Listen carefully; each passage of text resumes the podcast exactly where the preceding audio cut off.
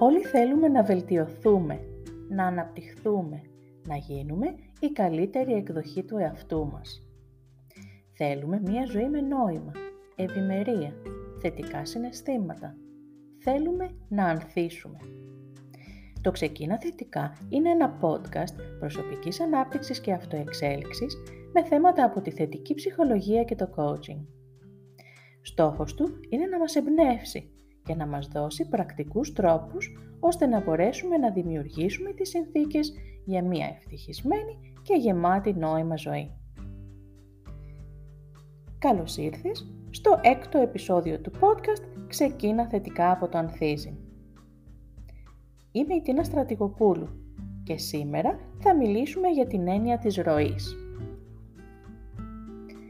Έχεις ποτέ ξεκινήσει μια δραστηριότητα και μετά από ώρες ολόκληρες συνειδητοποιήσει ότι ο χρόνος πέρασε χωρίς να το καταλάβεις. Ή μήπως σου έχει συμβεί να έχουν περάσει μόλις λίγα λεπτά μιας μαγευτικής εμπειρίας, αλλά για σένα να είναι σαν να κράτησε ώρες, μέρες, μία αιωνιότητα; Σου έχει τύχει να έχεις βυθιστεί τόσο πολύ σε αυτό που κάνεις που να έχεις χάσει κάθε αίσθηση τόπου και χρόνου και να αγνοείς εντελώς τον κόσμο γύρω σου. Ίσως αυτό συνέβη κατά τη διάρκεια μιας δραστηριότητας την οποία αγαπάς ή κάποιας έντονης συναισθηματικά εμπειρίας. Αυτή η ευχάριστη αίσθηση του να βρισκόμαστε πλήρως βυθισμένοι σε αυτό που κάνουμε ονομάζεται ροή. Ο Σίξεντ Μιχάη, καθηγητής ψυχολογίας, ο οποίος απεβίωσε πρόσφατα, ήταν ο εισηγητής της θεωρίας της ροής. Αποφάσισε να μελετήσει την έννοια της ροής παρατηρώντας αρχικά τους καλλιτέχνες και έπειτα τους επιστήμονες, οι οποίοι παρέμεναν απόλυτα απορροφημένοι στο έργο τους από την αρχή μέχρι το τέλος, έχοντας δώσει τον καλύτερό τους σε αυτό. Προσπάθησε να καταλάβει τι ήταν αυτό που τους έκανε να αισθάνονται ότι άξιζε να αφιερώσουν τη ζωή τους σε κάτι από το οποίο δεν περίμεναν ούτε χρήματα, ούτε φήμη, αλλά που τους έδινε νόημα και αξία. Έτσι, όρισε τη ροή ως την έντονη βιωματική προσήλωση, σωματική ή πνευματική, σε κάθε στιγμή μίας δραστηριότητας κατά την οποία το άτομο λειτουργεί στο μέγιστο των δυνατοτήτων του. Η ροή είναι μία ολιστική αίσθηση, μία ψυχολογική κατάσταση η οποία είναι σαν ένα ποτάμι, η ροή του οποίου σε παρασύρει. Αφήνεσαι με δέος σε μία κατάσταση έκστασης τόσο έντονης που είναι σαν να μην υπάρχεις. Το σώμα σου νιώθει καλά δεν φαίνεται να ακούς τίποτα. Ο κόσμος φαίνεται αποκομμένος από σένα. Το μυαλό παραμένει στην εμπειρία αβίαστα, χωρίς προσπάθεια. Όλα γίνονται αυθόρμητα, χωρίς σκέψη. Σαν σε ταινία σε slow motion. Έτσι περιέγραψαν τη ροή άτομα που έλαβαν μέρος σε έρευνες που μελετούσαν αυτή την έννοια. Όταν βρισκόμαστε σε ροή, αισθανόμαστε δημιουργικοί, ενθουσιώδεις, πιο παραγωγικοί και χαρούμενοι. Βρίσκουμε ενδιαφέρον σε αυτό που κάνουμε και δεν σκεφτόμαστε τίποτα άλλο. Είμαστε απόλυτα προσιλωμένοι και αισθανόμαστε ότι οι ικανότητές μας είναι αρκετές ώστε να μπορέσουμε να ανταποκριθούμε στις απαιτήσεις της κατάστασης. Δεν μας απασχολεί το πώς φαινόμαστε στους άλλους,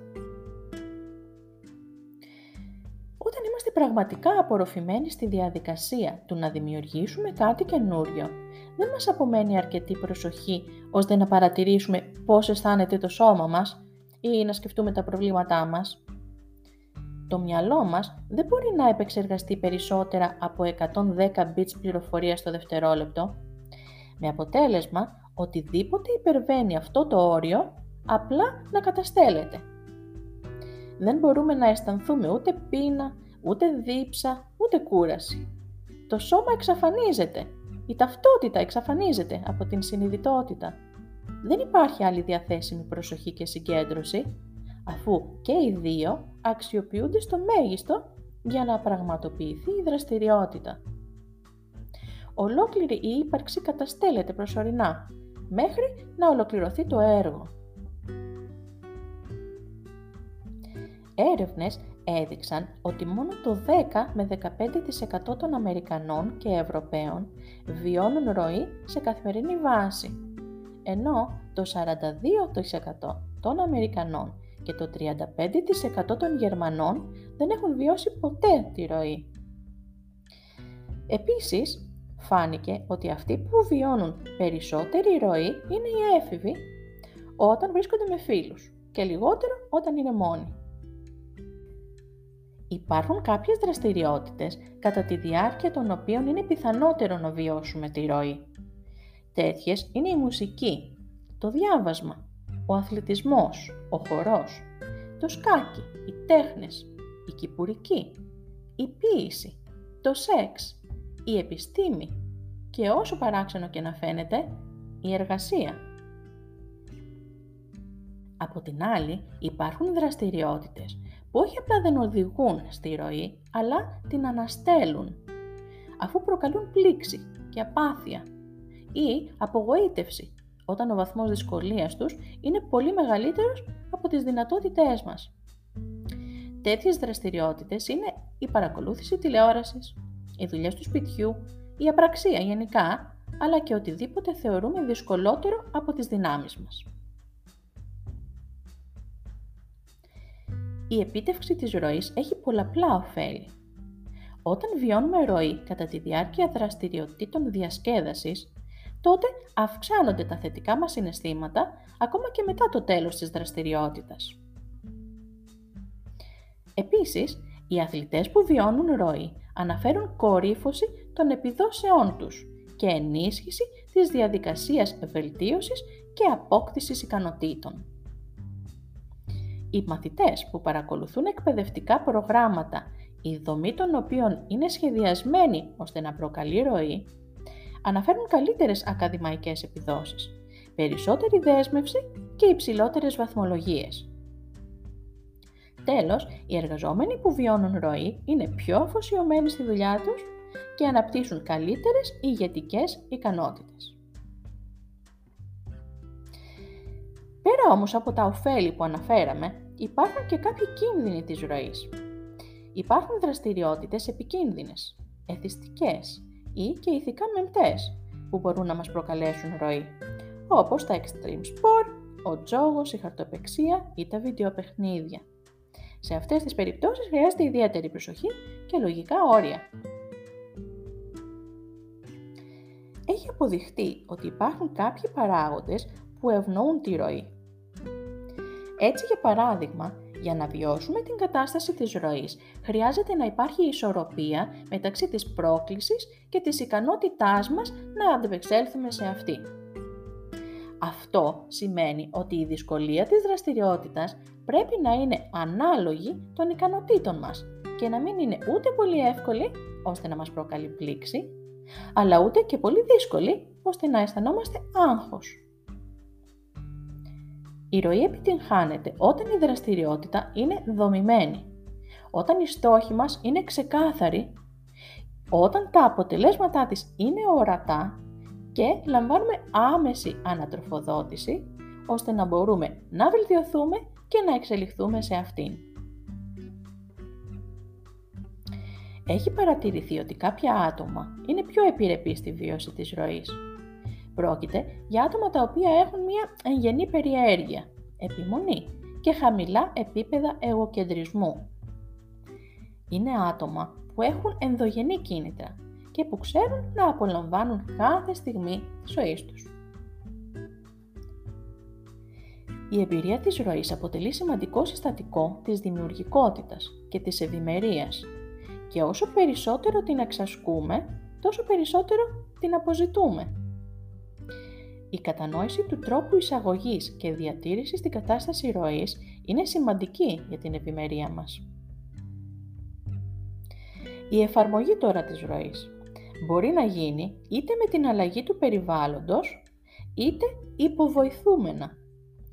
Μία δραστηριότητα ή ένα περιβάλλον μπορεί να προσαρμοστεί ώστε να ενισχύει τα στοιχεία που βοηθούν στη βίωση της ροής και ταυτόχρονα να καταστέλει τα στοιχεία που την εμποδίζουν.